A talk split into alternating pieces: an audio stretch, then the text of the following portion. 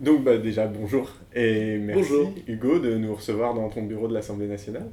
C'est euh, la première fois que moi j'y mets les pieds donc euh, je suis assez... Attention, à mon bureau, il Mais- ressemble pas à tous les bureaux. hein. J'ai un des plus grands bureaux de tous les députés du groupe de la France Insoumise.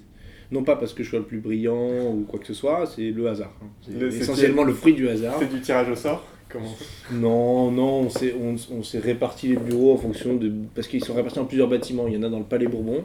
Là, on est dans un bâtiment annexe, aux 3 rue Aristide Briand. Il y en a au 101 rue de l'Université. Et il y en a encore ailleurs, en fait. Et on est éclaté un peu comme ça dans différents, différents endroits. Il y en a qui préféraient être au Palais, dans le Palais Bourbon, pour être plus proche euh, à la fois des collaborateurs de groupe qui sont au même endroit, du président de groupe Jean-Luc Mélenchon, et euh, de l'hémicycle. Tiens, on entend la sonnerie, il va y avoir un, amendement euh, qui va être voté bientôt.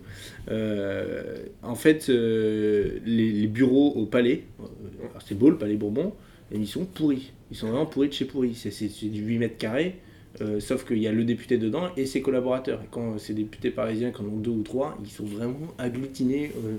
Donc c'est beau, c'est prestigieux, mais c'est pourri. Donc je préfère être là, un peu à l'écart, et dans, dans un grand bureau. Mais oui, que je confirme, euh, relativement grand. Et du coup là on vient d'entendre la sonnerie. Ouais. T'as le temps d'aller voter un amendement d'ici euh, Ouais. quand ça sonne? Ouais, il y a 5 minutes pour y aller, euh, en, en ayant un pas euh, déterminé. J'arrive à- dans l'hémicycle juste, juste avant de, pour, pouvoir, pour pouvoir voter. Et là, du coup, je suis pris en flagrant délit de sécher l'hémicycle et de ne pas aller voter. On retrouvera les statistiques après C'est sur ça, internet. c'est ça. Euh, très bien. Bah, Du coup, euh, juste euh, si tu peux te présenter euh, rapidement, voilà, député, d'où- comment t'es arrivé à ce poste-là, enfin, par l'élection. Ah, J'ai gagné les élections, voilà, évidemment, voilà, réponse facile. les, les élections. Non, donc même- ouais, Hu- Hugo Bernal ici, député de la deuxième circonscription du Nord, qui comprend notamment une grosse partie de Lille et Villeneuve d'Ascq, là où il y a le, stade du, de, foot pour le LOSC, hein, pour euh, situer pour ceux qui nous écoutent. Euh, et j'étais avant euh, attaché d'administration du ministère de l'Intérieur. Je m'occupais de, de la comptabilité des services de police et de gendarmerie de, la région Nord-Pas-de-Calais-Picardie. Voilà ce que je faisais avant. Et du coup, là, je, je suis membre de la France Insoumise et membre aussi de la commission des lois. Commission des lois qui euh, est en train de traiter en ce moment du projet de loi justice, mais qui a vu aussi le projet de loi sur la sécurité intérieure, la lutte contre le terrorisme, mais aussi des aspects réglementaires, euh, euh, genre la politique de l'eau, transfert aux collectivités territoriales. Bon, voilà. C'est hyper large et c'est très très prenant. D'accord. Et justement, alors ça, tombe bien de parler un peu de, d'une commission d'une manière générale, parce que on en entend quand même de plus en plus parler des commissions. C'est vrai que j'ai l'impression que dans cette mandature, en tout cas, euh, on les voit plus ou on s'y intéresse plus, en tout cas à ce qui s'y passe. Euh, parce qu'auparavant, on avait quand même beaucoup cette image de euh, le député, son rôle, c'est d'être à l'Assemblée nationale et de voter les textes, et puis de temps en temps aller au pupitre et, dire quelque chose, quoi. Mais on n'avait pas tout ce travail annexe et préliminaire que sont les commissions. Est-ce que tu peux rapidement décrire voilà, comment ça se passe une commission? Et ce que vous y faites vous en Mm. tant que député c'est- Ça a toujours été comme ça à l'Assemblée, hein, le travail commission, hémicycle. C'est juste que ce que je pense là sur la mandature actuelle, c'est que on a, et nous on en joue, et c'est c'est un de nos objectifs politiques, on repolitise le rôle de l'Assemblée nationale et on le fait savoir à l'extérieur. Et donc j'espère que, et tant mieux si les gens s'intéressent au fait qu'il y ait du travail en commission, du travail en hémicycle, etc. Comment ça se passe? Quand un texte nous arrive à l'Assemblée, euh, il est d'abord vu dans la commission euh, thématique euh, auquel il se rattache. Une commission qui est saisie au fond. Donc, si c'est un texte sécurité-justice, par exemple, ça va être euh, assez spontanément la commission des lois. Si c'est un texte sur l'éducation type Parcoursup, vous avez la commission, justement, euh, culture et éducation.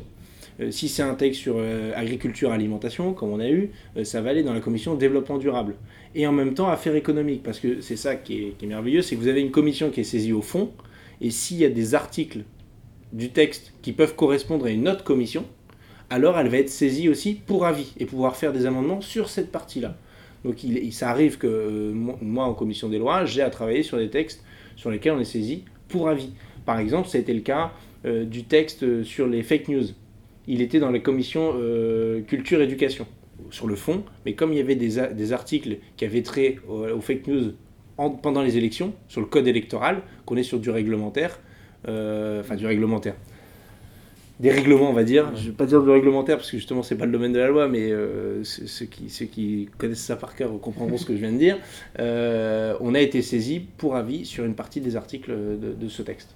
Et donc, une fois qu'on a voté les amendements au texte, on a modifié le texte concrètement, c'est le texte qui sort de la commission qui sera examiné dans l'hémicycle. C'est pas le texte initial, c'est bien le texte qui sort de la commission, qui va être resoumis à une phase d'amendement qui va sortir dans l'hémicycle. Et donc dans l'hémicycle, le texte est quand même remodifié ou... Oui, il est quand même remodifié. Alors, euh, sous cette mandature actuelle, il y a très peu de modifications, sauf celles que veut faire le gouvernement parce qu'il a négocié à l'extérieur euh, de, de, de, l'hémicycle. Et c'est ça qui est intéressant pour nous, c'est qu'on a réussi à repolitiser euh, largement ce qui se passe à l'Assemblée nationale, alors même que l'exécutif avec la, avec la République en marche a dépolitisé, enfin démonétisé le rôle de l'Assemblée nationale. Aujourd'hui, c'est objectivement une chambre d'enregistrement. Oui, qui est, là pour voter les, les, textes que Les désidérata du gouvernement, point avec entre le texte que veut le gouvernement à l'initial et ce qui sort à la fin, en produit fini, ah, le, delta il est extrêmement maigre. Quoi. Mais il tend à augmenter un petit peu la fois parce qu'il faut bien que les députés aient l'impression de servir à quelque chose, y compris ceux de la majorité. Donc euh, ça, les taux se desserrent un peu, puis il y a des contradictions en interne qui commencent à, surgir. Euh, l'adoration d'Emmanuel Macron, c'est pas un programme politique. Euh, donc quand on voit les, gens de la Startup Nation qui sont là, bah, il y en a euh, sur immigration et asile par exemple, c'était pas hyper chaud euh, pour virer tous les étrangers. Voilà. ils étaient plutôt une fille plutôt humaniste, ils voulaient accueillir dignement les gens, comme la France Insoumise, et ben, ils se sont opposés à leur manière évidemment au texte. Il y en a qui ont plus une fibre écologiste et qui du coup vont pousser le gouvernement et voter des amendements pour l'interdiction du glyphosate. Il y en a quelques-uns. Voilà. Donc c'est en train un peu de se détendre parce qu'il y a des tas de contradictions qui s'expriment et c'est tant mieux. Et nous on pousse à ça. Mais justement, euh, dans, dans, cette, euh, dans cette assemblée qui est quand même, ben, voilà, qui a une majorité absolue, euh, si je ne me trompe pas, pour, pour le, le, parti du gouvernement, quel est le pouvoir, ton pouvoir, toi, en tant que député d'une, de l'opposition largement minoritaire au sein d'une commission? Bah, je ne vais pas vous faire le laïus sur mon pouvoir théorique de quand je dépose un, dépose un amendement, il peut être voté du coup modifier le texte, parce que ça, ça n'arrive jamais ou tellement peu souvent que c'est anecdotique. Non, le, pouvoir euh, que, j'ai, c'est le pouvoir de, tribun. C'est-à-dire d'assurer la fonction tribunicienne, de porter une parole et un positionnement politique qui a une résonance dans la société, ou qui vient de la société. Enfin, les deux, en fait, en réalité. Euh, par exemple, là, sur le projet de loi sur la justice, on était à la manifestation avec les avocats euh, tout à l'heure. Je vais porter un certain nombre d'amendements qu'ils poussent parce qu'ils ont fait l'analyse du texte et ils pensent que c'est ça ce qu'il faut faire. Moi, je tombe d'accord avec un certain nombre de leurs amendements, les magistrats aussi, les greffiers, toutes les organisations syndicales qui étaient là tout à l'heure. Et euh, ben, eux se sentent représentés dans l'hémicycle. Et si j'étais pas là, euh, ben, il n'y aurait pas grand monde pour porter cette voix. Donc ça remplit une fonction de représenter dans l'hémicycle une partie de la société, de ses aspirations, de ses intérêts et de ses objectifs politiques. Voilà. En théorie, c'est censé faire un magnifique amalgame pour arriver sur des équilibres de textes de loi euh, qui, correspondent à la frange la plus large de la société, et pas une frange minoritaire. Sauf que comme la République en marche a une majorité absolue de députés qui objectivement sont des godillots, on va dire ça comme ça. Ils les aiment pas qu'on dise ça, mais euh, bon, quand on prend un peu de hauteur, c'est quand même ça l'analyse qu'on peut faire. Euh, ben, vous avez finalement pour les députés d'opposition, que ce soit France Insoumise, que ce soit républicain, que ce soit le PS, que ce soit les communistes, peu importe. Euh, une, capacité à transformer les textes qui est très très très très minoritaire. Donc c'est surtout du positionnement politique pour essayer de convaincre sur la durée les électeurs, euh, les citoyennes et les citoyens pour espérer un changement politique aux prochaines élections. Ok, et alors avant de passer sur euh, la, le, projet de loi de programmation de la justice, que je vais jamais dire de la même façon, hein, soyons très clairs. Euh, il y a une, dernière question, et ça qui m'est apparu récemment, c'est comment on fait pour, euh, pour être euh, député une dans la commission des lois quand on n'a pas de background juridique? Bah, Je ne suis pas complètement innocent, je n'ai pas, pas, pas de background juridique. J'ai un background juridique extrêmement limité. Bon, on va dire c'est comme ça. J'ai fait une licence d'histoire, bon, je suis curieux par nature, et j'ai fait dans ma licence d'histoire un parcours qui s'appelle Histoire droit en fait, le droit, c'était essentiellement du droit public et droit administratif pour préparer les concours de la fonction publique.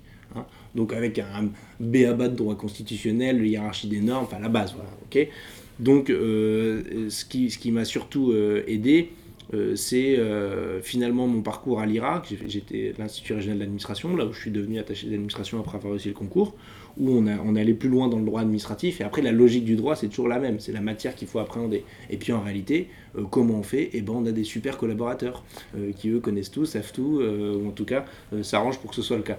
Donc, mon, collaborateur ici à l'Assemblée, il est, il, est, un master en droit public et administratif aussi. Donc, c'était pas forcément un pénaliste. Mais comme il a travaillé dans l'administration pénitentiaire, il a eu la pratique du droit, en tout cas sur une partie du, du, parcours pénal, on va dire ça comme ça. Donc il l'a vu par la pratique. Et puis après, ben, on fait des auditions, on lit des documents, on s'intéresse, on regarde le code de procédure pénale, on regarde le code pénal, on se débrouille. Ok. Et donc on en arrive à, devoir se prononcer sur, euh, sur cette loi, dont le titre exact m'échappe encore évidemment, mais loi de programmation 2019-2022 euh, pour la justice ou quelque chose comme ça. Ouais, ça doit être ça. Les mots sont peut-être dans le désordre. Ouais, je sais plus. Moi-même, je sais plus à force, je dis projet de loi justice parce que euh, loi de programmation 2019-2022 et de réforme pour la justice. Et de réforme, il manquait la réforme. Ouais, on s'en fiche en réalité. Euh, et euh, alors, très, euh, très rapidement, nous, à la demi-heure, on s'intéresse à ce, ce, projet suite à un, ce projet de loi, essentiellement suite à un article de Laurent Mauduit sur, sur Mediapart. qui, qui, levait, enfin, qui s'intéressait à deux points spécifiques. On en traitera potentiellement d'autres avec toi, mais ces deux premiers points qui sont une critique entre guillemets de, ce que pourrait être la justice euh, suite à ce, suite à l'application de ce projet de loi, à savoir euh, euh, la retirer un peu au peuple français avec deux, deux, mesures qui sont ce que lui en tout cas appelle l'anonymisation des magistrats et l'application du secret des affaires qui permettrait de ne pas rendre public ni les audiences ni les comptes rendus d'audience des affaires qui touchent justement, en tout cas des jugements qui touchent le secret des affaires qui est une loi qui est donc mise en application, si je ne me trompe pas, depuis fin août. Euh, alors déjà, est-ce qu'il a raison sur ces deux points? Est-ce que euh, est-ce que c'est vraiment ça qui est dans le projet de loi? Sur, l'anonymisation euh, des magistrats, non, le, le, caractère public du procès sera toujours le cas. Dans la majorité, il a raison sur certains points précis, c'est que sur les tribunaux d'instance et juridictions d'instance, euh, il sera proposé de, fonctionner, on va dire, sur pièce pour les justiciables, et puis avec une audience euh, publique, et donc il n'y aura plus d'audience publique, donc de publicité du jugement. ok? Euh, mais c'est sur un, segment particulier d'un contentieux, et il faut que les personnes acceptent de faire tout par voie dématérialisée et sur pièce, et disent explicitement qu'ils veulent, qu'ils veulent pas d'audience. En gros, c'est pour gagner du temps. Hein, pour le magistrat et pour le, le, justiciable. Enfin, c'est ça qu'on nous vend. Hein. Sauf qu'effectivement, on commence à enfoncer un coin et à dire que oui, la justice peut se faire sans audience publique et sans aide publique. là, sur cet aspect-là, euh, Laurent Maudu a raison, mais c'est pas sur tous les procès en général, sinon là, ça aurait été grève générale dans la magistrature euh, et, chez les avocats.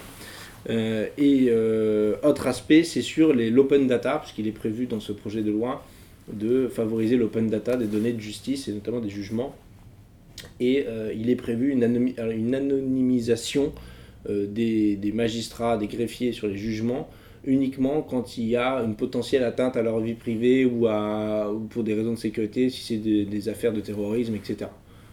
Voilà, donc ça reste assez limité et circonscrit, mais c'est vrai, on aura des interpellations nous-mêmes dans l'hémicycle sur euh, qu'est-ce que c'est une atteinte à la vie privée, jusqu'où ça va, euh, qu'est-ce que vous considérez, parce qu'à la limite, avoir son nom sur un jugement dans, dans une base de données publique, ça peut être déjà un début d'atteinte à la vie privée. Mais en même temps, euh, le magistrat, quand il prend sa décision, c'est comme le préfet, il le prend au nom du peuple français et au nom de l'État pour ce qui est du préfet, et il le prend de, manière publique. Donc à un moment donné, il faut assumer aussi d'avoir une charge publique. Hein. Euh, c'est ça, c'est ça aussi l'idée, c'est comme ça qu'on s'organise l'État et, et l'autorité judiciaire en France. Donc oui, il a raison, mais attention, ça sert à rien de, de nous-mêmes euh, grossir le, trait quand il est déjà suffisamment gros pour, pour s'y opposer. D'accord. Et en ce qui concerne du coup la partie secret des affaires?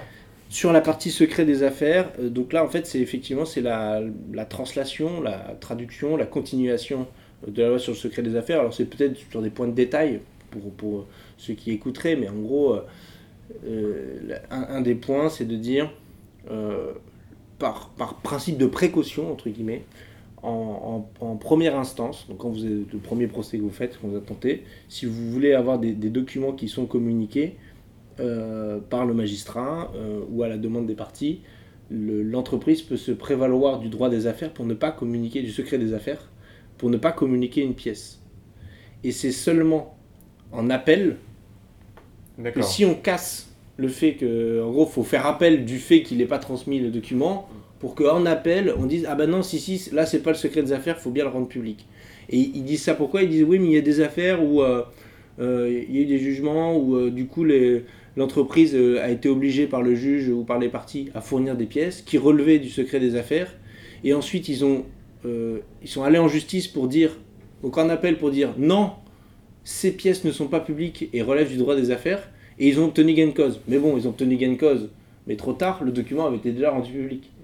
Donc il dit, euh, principe de précaution, il faut d'abord que le document, euh, on, puisse ne pas le donner avant de pouvoir le donner en appel. Donc on est bien dans une logique de principe de précaution du secret des affaires, et pas de la publicité, de la transparence, etc.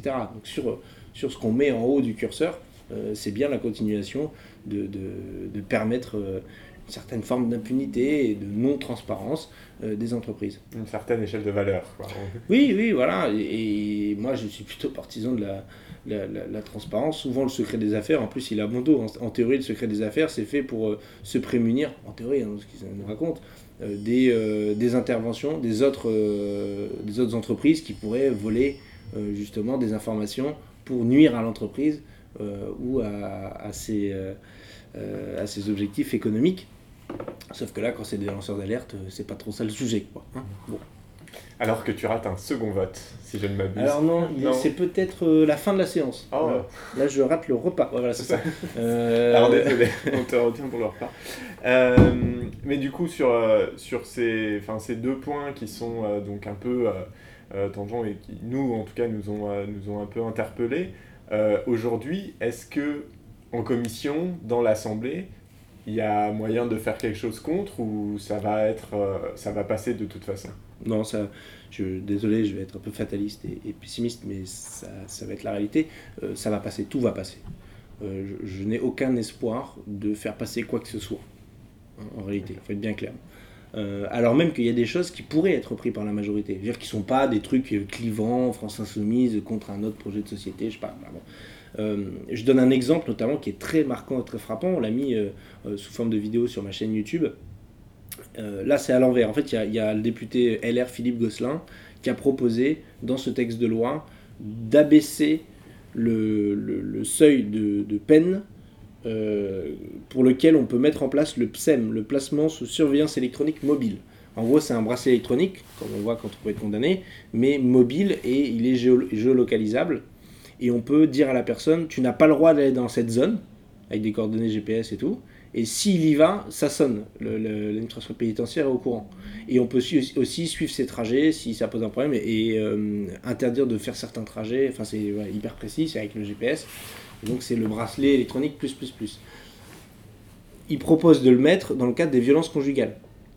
Là, on voit, ça voit tous l'intérêt. C'est-à-dire que la personne est libre, on la met pas en prison ou elle, n'est plus en prison mais on veut pas qu'il aille agresser son ancienne concubine. Donc sur le trajet euh, de, de, la personne jusqu'à son travail, euh, ou jusqu'à l'école, euh, le type n'a pas le droit de. je dis le type parce que c'est souvent un homme, mais n'a pas le droit d'être là, sinon ça sonne. Bon.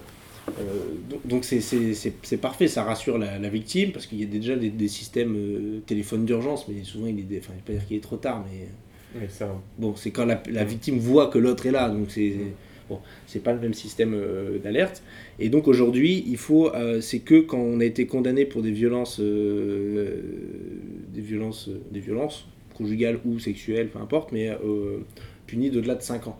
Qui, sont punissables de au moins 5 ans, jusqu'à 5 ans, enfin, au moins 5 ans d'emprisonnement. Et donc là, l'idée, c'est de faire abaisser le seuil à 2 ans. Pour que justement, dans la plupart des violences conjugales qui sont dans ce spectre-là de, de délit, que ça, on puisse mettre ce bracelet pour protéger les victimes et de, le même dispositif d'ailleurs en ce qu'on appelle en pré-sententiel. Bon, je ne vais pas rentrer dans le détail, mais tu as, compris le truc et, je pense que ceux qui nous écoutent ont compris le truc. Cet amendement, on a, on a déposé exactement le même, nous, France Insoumise, euh, pendant le, la loi de Marlène Schiappa sur les violences sexuelles et sexistes. D'accord Qui, s'est prêté mieux parce que c'était l'objet euh, de la loi. Réponse à l'époque de, de, la rapporteure de la commission des lois, puisqu'on était saisi pour partie sur ce texte, euh, et réponse du gouvernement de l'époque, c'est euh, non, il n'y a pas besoin, de toute façon, euh, l'état actuel du droit, ça fonctionne très bien, c'est pas un sujet, etc. Le, député LR Philippe Gosselin dépose le même là sur le texte justice en commission des lois, le même que nous. Le rapporteur dit ah, c'est très intéressant comme dispositif, où effectivement les violences sexuelles et sexistes c'est important, on va essayer de discuter. La ministre qui dit ah oui, oui, il faut qu'on en rediscute pour la séance, pour essayer de, de voir avec vous comment on peut porter le sujet, etc. Et donc on voit le sectarisme qu'il y a vis-à-vis de la France insoumise, en plus du sectarisme euh, de base. Voilà. et finalement, le fin mot de l'histoire, puisqu'on va co-signer cet amendement avec, avec Philippe Gosselin pour faire bien, le fin mot de l'histoire, c'est qu'il essaie de rentrer en contact avec le ministère toute la semaine pour, pour trouver une enfin toute la semaine, depuis 4 jours, pour essayer de trouver une rédaction qui leur convienne et qui soit qu'on puisse, bah, ça puisse rentrer dans le texte. Et finalement, on lui expliquer que non, le ministère voulait pas, qu'il y avait des résistances, machin, etc. Alors que pour connaître des gens qui travaillent au ministère de la Justice euh, sur le sujet, euh, non, non, ils sont tout à fait demandeurs euh, de, cette modification législative. Voilà, ça vous donne l'ambiance. Hein? Mmh, c'est charmant. Et du coup, bon, donc on va dire que malgré tout, il faut quand même l'examiner, ce, texte un peu, et, et, et voir ce qu'on en pense enfin, ce que vous en pensez, ce que tu en penses, toi, en tant que député, à la fois représentant, et puis même en tant que parti au sein de la France Insoumise. Est-ce que déjà, là, comme ça, dans tout ce qui est proposé, il y a des... Voilà, quels sont les points importants pour toi de ce projet, qu'ils soient bons ou mauvais? Quels sont les points qui sont vraiment significatifs? Bah, Non, mais les, les, points bons, en fait, c'est des, des, modifications assez techniques, pas très intéressantes, qui vont faire gagner un peu de temps euh, dans des procédures, euh, là où il n'y avait pas besoin d'en perdre. Euh, donc c'est ça le, quelques articles sur lesquels on va voter pour. Honnêtement, c'est vraiment pas intéressant de rentrer dans ce niveau de détail. Par contre, la plupart des, articles, on va, même pour quasi très grande majorité des articles, on va voter contre. Euh, il y, a plusieurs reculs sur plusieurs points, parce que il faut savoir que ce texte, c'est un monstre. Hein. Euh, il y a, donc il y a les moyens budgétaires, ça c'est un article hein, sur la cinquantaine, donc ça c'est vite fait. moyens budgétaires et humains. Et puis après, il y a une réforme de la procédure civile, parfois de certains aspects du Code civil. Il y a une réforme de la procédure pénale. Il y a une réforme du Code pénal. La procédure pénale, c'est pour mettre en œuvre euh, avec la police, le magistrat, etc. Mm. Le Code pénal, c'est les peines encourues euh, dans un certain nombre de, cas de figure, et notamment les aménagements de peine en lien avec les prisons et tout ce qui s'en suit. Euh, et il y a en plus des trucs bonus comme ça, parce qu'il y a une annexe à la loi qui propose des perspectives budgétaires notamment par exemple la construction de 20 centres éducatifs fermés, euh, en plus pour les mineurs, pour la justice des mineurs et pour la protection judiciaire de la jeunesse. Donc la philosophie générale, en quelques mots, c'est un budget en forte hausse, en forte 5% par an jusque 2022, qui est une hausse substantielle, hein, euh, insuffisante hein, euh, à mes yeux, clairement, parce qu'il faudrait qu'on arrive à 9,5 milliards du budget de la justice pour 2000, euh, pour 2022 et on va arriver à 8,3. C'est ce qu'on avait chiffré, 9,5 milliards, nous, dans notre programme de la France Insoumise euh, en 2017. Euh, pour être à peu près au niveau européen, à peu près, hein, en rattrapage, parce qu'on a quand même deux fois moins de magistrats qu'en Allemagne par habitant, par exemple en France, hein, pour donner un indicateur. On est très très mauvais au niveau de la justice, en pourcentage du PIB, pour tous les indicateurs qu'on veut, on est en queue de peloton au sein de l'Union Européenne. Il hein. faut quand même que les gens le sachent. Si à un moment donné ils se demandent pourquoi la justice est si longue et si lente, ben, il n'y a pas trop de secret, quoi, c'est qu'il n'y a pas suffisamment de monde. Euh, non, mais c'est important de le rappeler, quoi.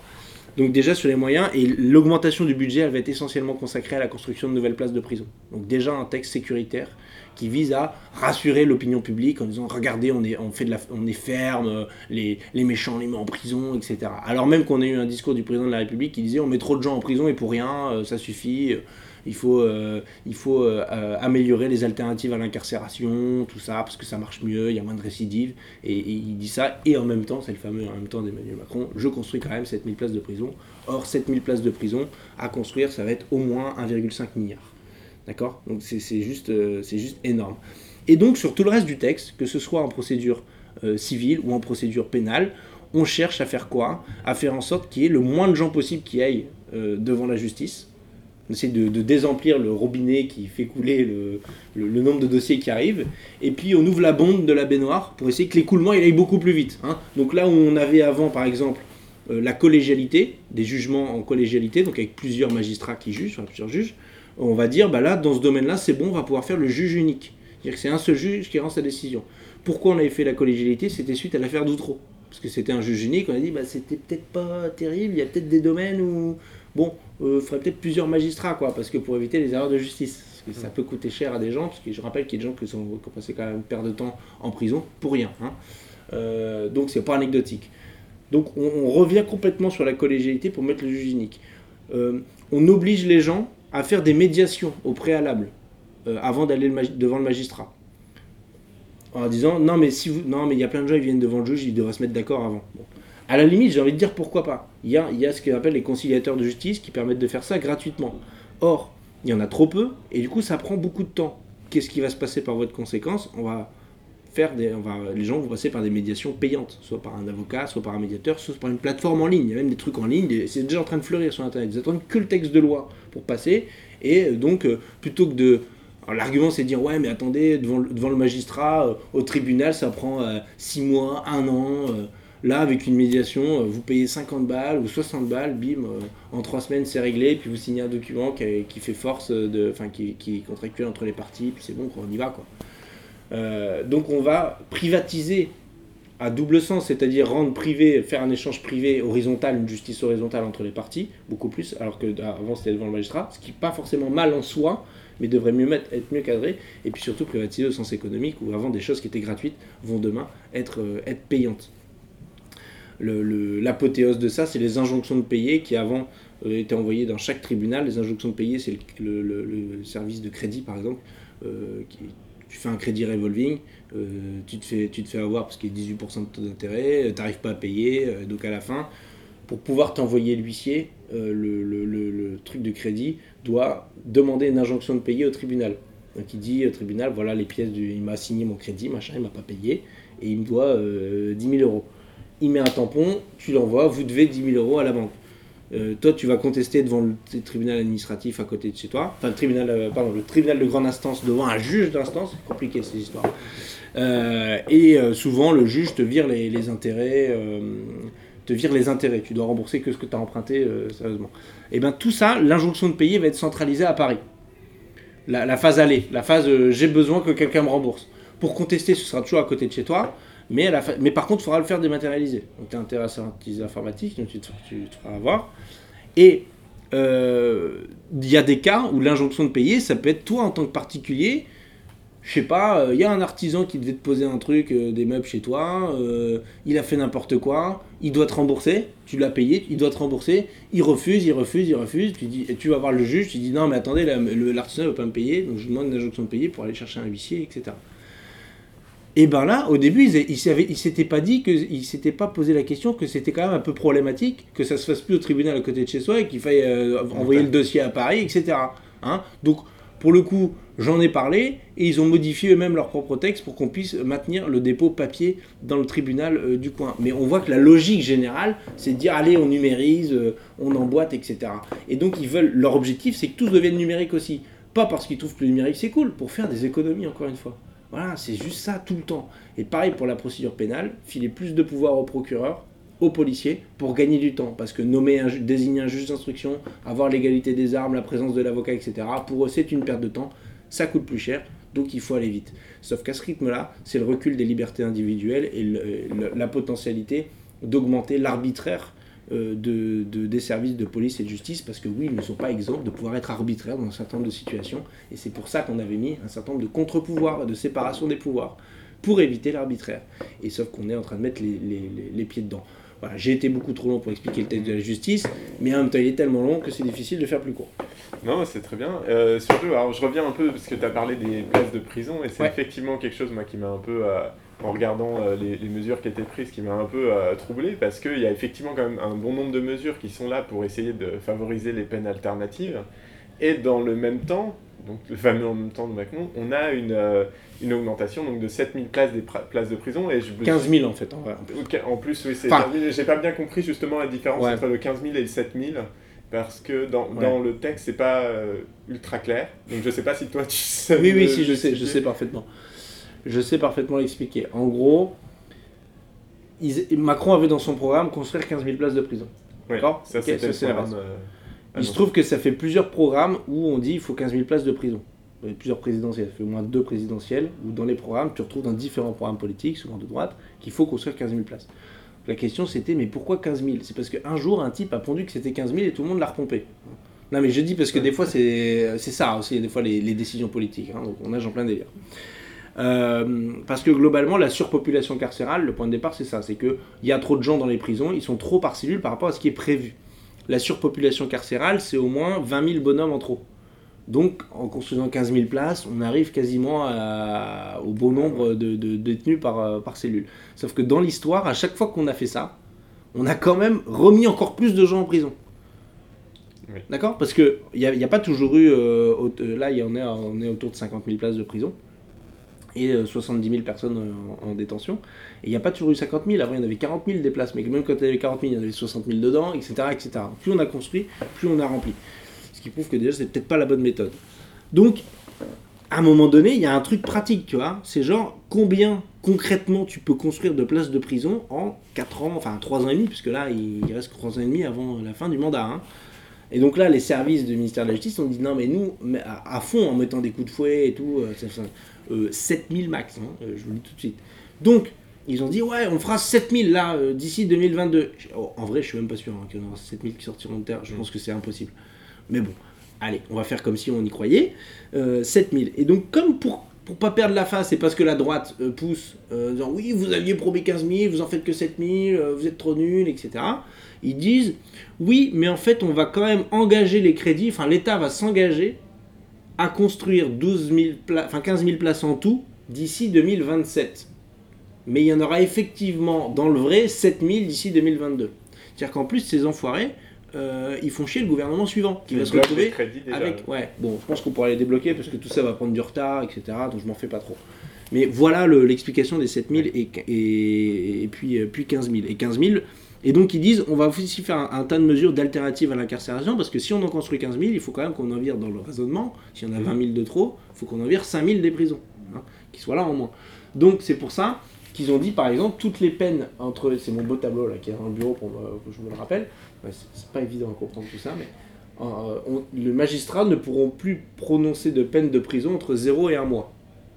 D'accord? Ils ne pourront pas te condamner à 3 semaines de prison. Ah, c'est pas- C'est 0 1 parce qu'en gros, euh, tout le monde sait que euh, c'est tr- c'est trop court pour. euh, Enfin, c'est pas très utile parce que c'est court et en même temps, c'est suffisamment long pour que tu perdes ton boulot, pour que tu aies marqué sur ton front euh, Tolar, euh, que, tu, que tu, tu- ça te fasse ça te pourrisse tes relations dans la famille, euh, que tu perdes tes potes, etc. Quoi. Et donc du coup, le mec qui est rentré parce qu'il a fait une connerie euh, en prison ressort avec encore moins de moyens de s'en sortir qu'avant qu'il soit rentré. Donc qu'est-ce qu'il fait? Récidive. Ok? Donc euh, aujourd'hui, le, fa- le principal facteur de récidive, c'est la prison. Il faudra peut-être poser des questions à un de ces quatre, mais bon. Donc ils disent ça, ça sert à rien. Donc on se dit, ah c'est cool, chic, chic, chic, ça va vider les prisons. À l'instant T, il y a entre 200 et 800 personnes dans ce cas de figure-là. Donc on en est encore loin de l'objectif. Mais pas. Euh, Il manque quelques milliers. Après, ils disent entre un mois, si, si le magistrat comptait condamner la personne entre une peine de 1 et 6 mois, alors il doit obligatoirement lui proposer une alternative à l'incarcération, à la place d'eux. Donc ça, c'est plutôt positif. Euh, c'est plutôt positif. Donc, ce qu'il a à sa disposition, le magistrat, c'est le sursis mis à l'épreuve, le travail d'intérêt général, les jours amendes et euh, aujourd'hui la contrainte pénale, même s'ils veulent le supprimer. En gros, ce sera le sursis mis à l'épreuve. Et euh, éventuellement, il peut lui faire un aménagement de peine ab initio, c'est comme ça que ça s'appelle, euh, parce qu'ils ont foutu du latin là-dedans, laisse tomber, avec la détention, sous surveillance électronique à domicile. Donc c'est en gros c'est le bracelet électronique où là tu dois être à certaines heures chez toi. Ok. Il y a des plages horaires où tu dois être chez toi, le reste du temps tu peux bouger, mais voilà. Euh, la, la- le, ça peut être le placement à l'extérieur, on met dans une association, pareil, tu as des horaires où tu dois y être, euh, tu vas faire un boulot, etc. Ou, euh, ou la semi-liberté, si je ne dis pas de bêtises. Oui, c'est ça. Donc, euh, on se dit c'est bien, mais en fait on se dit que le magistrat, aujourd'hui, prononce des peines de prison, parce qu'il pense que c'est important de mettre les gens en prison. Donc il, va, il, risque d'avoir un effet de seuil, c'est qu'il va plus condamner les gens entre un mois et six mois parce qu'il va pas vouloir faire les alternatives dont on vient de parler, il va le condamner à 7 mois. Voilà. Comme ça, il sera sûr qu'il sera en prison. Donc, on risque d'avoir des gens qui aujourd'hui seront en prison, qui seront demain encore plus en prison. Parce que les mesures qu'on vient d'expliquer, il faut qu'elles puissent se mettre en œuvre concrètement. Il y a des gens qui travaillent derrière pour les mettre en œuvre. Donc, euh, donc ça, c'est le premier effet de bord. Et par contre, ils ont dit, alors par contre, on est quand même, faut pas déconner, si tu es condamné à plus d'un an de prison, tu feras de la, l'atoll, hors de question que tu sortes euh, plus tôt, que tu fasses quelque chose, etc. Donc là, ils ont dit entre un an et deux ans, il, ne peut pas y avoir euh, d'aménage- d'aménagement de peine. C'est s'il te reste moins d'un an à tirer, euh, où on peut commencer à réfléchir à te faire une euh, libération conditionnelle une surveillance électronique, une semi-liberté ou un placement à l'extérieur.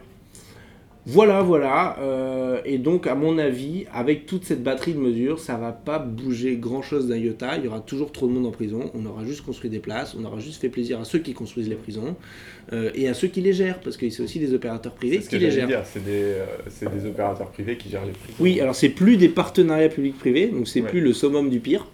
c'est moins pire, mais c'est pire quand même. C'est-à-dire que ce sont le, on n'est plus sur un loyer comme un partenariat public-privé, on est dans une, une gestion, ce qu'on appelle une gestion déléguée où il y a un opérateur privé qui, dans la prison, via, va gérer un certain nombre d'aspects de la détention. Et notamment, souvent, c'est les aspects de faire le ménage, préparer la nourriture, etc., avec euh, Sodexo par exemple, ou d'autres. Euh, et, et, on fait travailler des détenus mmh. pour faire ça, dans la prison. D'accord?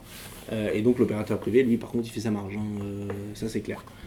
Donc voilà, voilà, euh, encore une bonne raison de ne pas être trop favorable à ce euh, projet de loi. Nous, on proposait par exemple de mettre en place une autre échelle des peines, qu'on déconnecte un certain nombre de peines de la prison. Boulot titanesque, hein, mais dire en gros, tu as la peine d'amende, que tout le monde connaît, une amende, euh, la peine de probation, c'est, je vais expliquer après, et la peine de prison. Mais que dans un certain nombre de délits, on ne dise pas c'est 75 000 euros d'amende et jusqu'à 3 ans de prison. On dise 75 000 euros et une peine de probation et pas de référence à la prison. ça, on arrête de mettre les gens en prison. Et après, euh, charge au magistrat de trouver la bonne peine de probation. Dans les peines de probation, tu peux avoir le travail d'intérêt général. Mm. Tu vas faire des heures ici ou là. Ça peut être les stages obligatoires. Parce que si tu te fais condamner à conduite en état d'ivresse, te mettre en prison, ça sert pas à grand chose. Par contre, le stage sécurité routière ou le stage dans un service des grands brûlés, par exemple, mm. dans un hôpital, ça peut avoir un effet, et, souvent c'est ce qui se passe, ça a un effet euh, positif. Euh, la contrainte pénale, le bracelet électronique, enfin voilà, il y tout un tas de mesures, le placement à l'extérieur dans une association, et on pourrait imaginer des nouvelles peines de probation, les obligations de soins, euh, si tu as un problème toxicologique, etc., ou d'addictologie.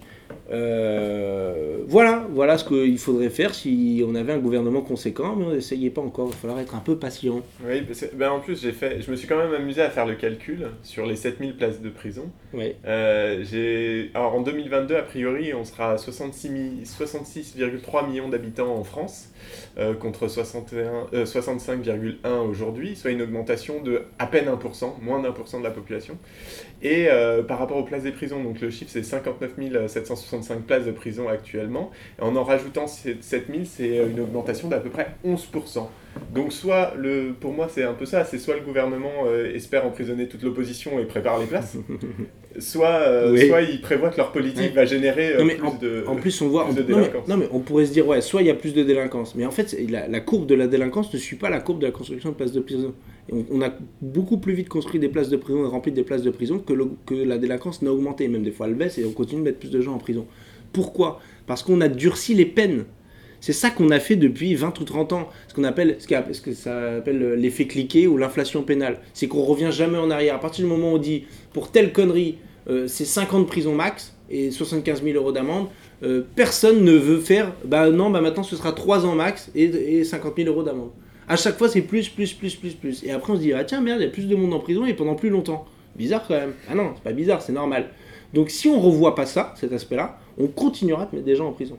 Et il y a un aspect aussi dont je n'ai pas parlé, qui est pourtant extrêmement important, c'est que dans, les types qui sont en surnombre dans les maisons d'arrêt, là où il y a surpopulation carcérale, euh, parce qu'il n'y a pas dans toutes les prisons, je ne rentre pas dans le détail, mais en gros ça se concentre sur les maisons d'arrêt, euh, il y a la détention provisoire.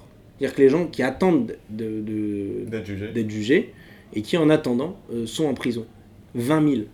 Les voilà les 20 000 qu'il faut, qu'il faut virer. je dis pas qu'il faut faut zéro personne en détention provisoire parce qu'il y a des types qui, sont dangereux, qui ont buté des gens et en attente de leur procès, on peut, on peut, je pense qu'on peut raisonnablement. raisonnablement les mettre en prison. Euh, je suis pas pour euh, la suppression définitive des prisons. Hein. Euh, mais en tout cas, je suis pour que les prisons elles aient plus la même gueule, même quand, euh, même quand on maintiendra des prisons, parce qu'il y a des gens qui sont dangereux qu'il faut éloigner de la société. Je pense que la prison, ça ne doit pas être le modèle d'enfermement qu'on a aujourd'hui. Je mets ça de côté, mais c'est notamment sur le fait qu'il y ait très peu d'activité en détention, que c'est déshumanisant, etc. Euh, ben voilà, est-ce qu'on fait une grande réforme de la détention provisoire? Est-ce que c'est ça qui est prévu dans ce texte? Rien, pas un mot sur la détention provisoire. Alors que c'est peut-être le problème majeur du nombre de gens qui sont aujourd'hui euh, en prison. Euh, est-ce que toi, tu as d'autres trucs à dire sur la loi? Probablement plein de choses. Oui, mais... si tu veux, on passe la nuit dessus. Si ça te va, ça me va. moi, ça me va très bien. J'aurais juste peut-être éventuellement un petit point sur l'open data dans la réforme, juste enfin très rapidement. C'est vrai que c'est pas quelque chose dont on parle beaucoup, j'ai l'impression. Enfin, de toute façon, j'ai pas l'impression que pour l'instant, cette loi, ou ce projet de loi en tout cas, on en ait beaucoup parlé dans les médias, ça a un peu passé en sous-marin depuis. Tout le monde s'en fout. Non, je vais te dire concrètement, tout le monde s'en fout. Euh, je suis invité là sur les plateaux, je refuse parce que j'ai pas le temps, je suis sur le projet de loi et je fais des trucs en circo, etc. sur les Gilets jaunes, ok, le 17 novembre. C'est bien, hein, c'est un, mouvement, euh, soutien, j'espère que, que, que, ça va être le bordel, que le gouvernement va prendre cher, etc. Bon. Et qu'on pourra faire de l'écologie populaire, c'est comme ça l'essentiel. Euh, mais il y a aussi le projet de loi sur la justice, d'accord? Et quand je dis aux médias, euh, mais sinon, invitez-moi la semaine prochaine parce qu'il y a le PJL Justice, ah ouais, non, mais euh, non. J'ai essayé de démarcher parce que j'ai déjà fait un certain nombre de matinales sur France Inter, sur RTL, sur, sur, d'autres médias. Et donc j'ai les contacts des journalistes, en tout cas des gens qui travaillent avec eux pour préparer les émissions. Et j'aurais tous envoyé un petit message en disant écoutez, voilà, le... je l'ai envoyé au début de semaine là. Euh, lundi ou mardi, je sais plus. J'ai dit la semaine prochaine c'est le PJL Justice, je serai dans l'hémicycle tout le temps, mais le matin il n'y a pas de séance, le matin tôt, donc je suis disponible pour faire des matinales dans vos médias si ça vous intéresse. Voilà, je vous fais coucou, si vous cherchez un France Insoumise, quelqu'un de l'opposition euh, pour parler de ça, je suis disponible. Et eh ben j'ai même pas eu un ok bien reçu, on verra, ou merde, ou non, ou rien. pas de réponse. c'est pour dire. Alors d'habitude j'ai un, petit peu de réponse. Euh, donc c'est dire l'engouement que suscite ce texte euh, c'est vrai que c'est technique, c'est vrai que c'est un peu euh, comment dire, hermétique, euh, mais ça touche aux libertés individuelles, ça touche à la justice, ça touche à la séparation des pouvoirs. Bon, je pense que ça mérite qu'on s'y attarde un peu, quoi. Mais on voit la dérive du système médiatique aujourd'hui, où les masses médias, quand c'est des sujets de fond importants, il n'y a plus personne, quoi. Parce que ça ne correspond pas aux formes médiatiques. Heureusement, il y a des radios associatives qui font. Oui, oui. Mais non, non, non, on, est, clairement. Et si tu voulais me poser une question sur l'open data Ouais, sur l'open data, euh, c'était en fait c'est simplement parce que c'est une partie du, du texte euh, touche à l'open data et à alors je sais pas quel est, quel est vraiment l'impact par rapport à ce que je suis pas au fait de l'existant. Il y a rien. Il y a rien, c'est ça. Il y a rien. Si tu veux avoir un jugement, il faut que tu ailles au tribunal, au greffe pour le demander. Et donc... Après, s'il y a des revues spécialisées euh, qui mm. compile des décisions, des jugements. Euh, mais tu payes bonbon pour avoir accès à la revue euh, d'Aloz ou d'autres, Lexi, Lexis, Lexis, je sais pas quoi, la fin, je ne suis pas juriste, donc on m'a dit que c'était dans des bouquins comme ça qui coûtent cher ou des trucs en ligne qui coûtent très cher. Bon. Qui eux vont faire le travail de fourmi, de recueillir, alors pas toutes les décisions en plus, mais une partie des décisions et analyser les jurisprudences et les faire circuler. Donc là, l'idée c'est de faire, de faire ça, open data, public, gratuit, etc. Euh, donc, à part dans les cas de vie privée, à part dans les cas de terrorisme dont que j'évoquais tout à l'heure, et à part le secret des affaires, enfin bref, euh, certains aspects qui touchent à la vie privée, euh, normalement pas des personnes morales, ça on a réussi à faire que ce soit pas le cas, mais c'est pas évident. Est-ce que ça va tenir jusqu'à la séance, j'en sais rien. On aura des, tables de données publiques accessibles à la fois pour le citoyen, pour le chercheur, et surtout, et c'est là où ça intéresse des gens, l'open data, parce qu'il ne faut quand même pas être complètement naïf, euh, c'est ce qu'on appelle les legal, les legal tech, euh, qui traitent ces, données pour faire soit du profilage de magistrats pour savoir où aller en justice pour tel type de contentieux, ou est-ce que tu as le magistrat qui est le plus sympa, entre guillemets, hein, euh, et puis aussi pour faire de la justice prédictive, pour te dire, bah écoute, tu vas aller sur une plateforme en ligne, tu vas dire, voilà, j'ai mon problème, mon contentieux, c'est ça, et un algorithme va t'expliquer que tu as X% de chances de gagner ton procès ou pas au vu de tous les procès qui ont eu lieu euh, dans le même segment euh, à tel moment. Donc ça peut être un peu flippant par certains aspects, euh, même si dans l'absolu je suis quand même très favorable à l'open data parce que je pense que qu'on en sortirait grandi. Ok, ben, merci beaucoup Hugo pour toutes ces infos. Et si oui, dernière question, vous allez ramener quoi dans l'hémicycle cette fois pour parler de la... pour faire que les gens s'intéressent? Bon écoute, j'hésite à ramener un paquet de feuilles longues de feuilles à rouler. parce que parce qu'il y, a, euh, y a un amendement qui prévoit de mettre en place l'amende forfaitaire pour l'usage simple de stupéfiants. Que ce soit plus pénal, enfin ça restera du pénal, mais en gros, si tu te fais choper euh, dans la rue avec du cannabis sur toi en tant que consommateur, aujourd'hui, normalement c'est une procédure pénale, donc on te garde à vue, on te fait un procès verbal transmis au magistrat, tu te fais convoquer par le, le, juge, il te fait, soit il te fait un rappel à la loi, enfin bref, etc. C'est la procédure pénale qui s'applique. Là, demain, tu auras un PV de 200 balles Voilà, et je pense que c'est complètement inconséquent par rapport aux enjeux sur le cannabis. Nous, on est pour la légalisation du cannabis, euh, de, la, de la production à la vente encadrée par l'État. Euh, il y a d'ailleurs un collectif qui vient de se monter des policiers contre la prohibition, je signale, si les gens veulent aller voir, il y a un site internet, très intéressant. Euh, et donc peut-être pour interpeller sur le sujet en disant grande hypocrisie, 52% des Français ont déjà fumé un joint au moins une fois dans leur vie. Euh, on trouve des paquets de ce genre-là, donc le paquet de feuilles longues, euh, à tous les coins de rue, dans la plupart des commerces de proximité, dans tous les tabacs euh, de France et de Navarre. et on vous dit, oh non, non, le cannabis c'est mal, etc. Bon, ça va 5 minutes quoi.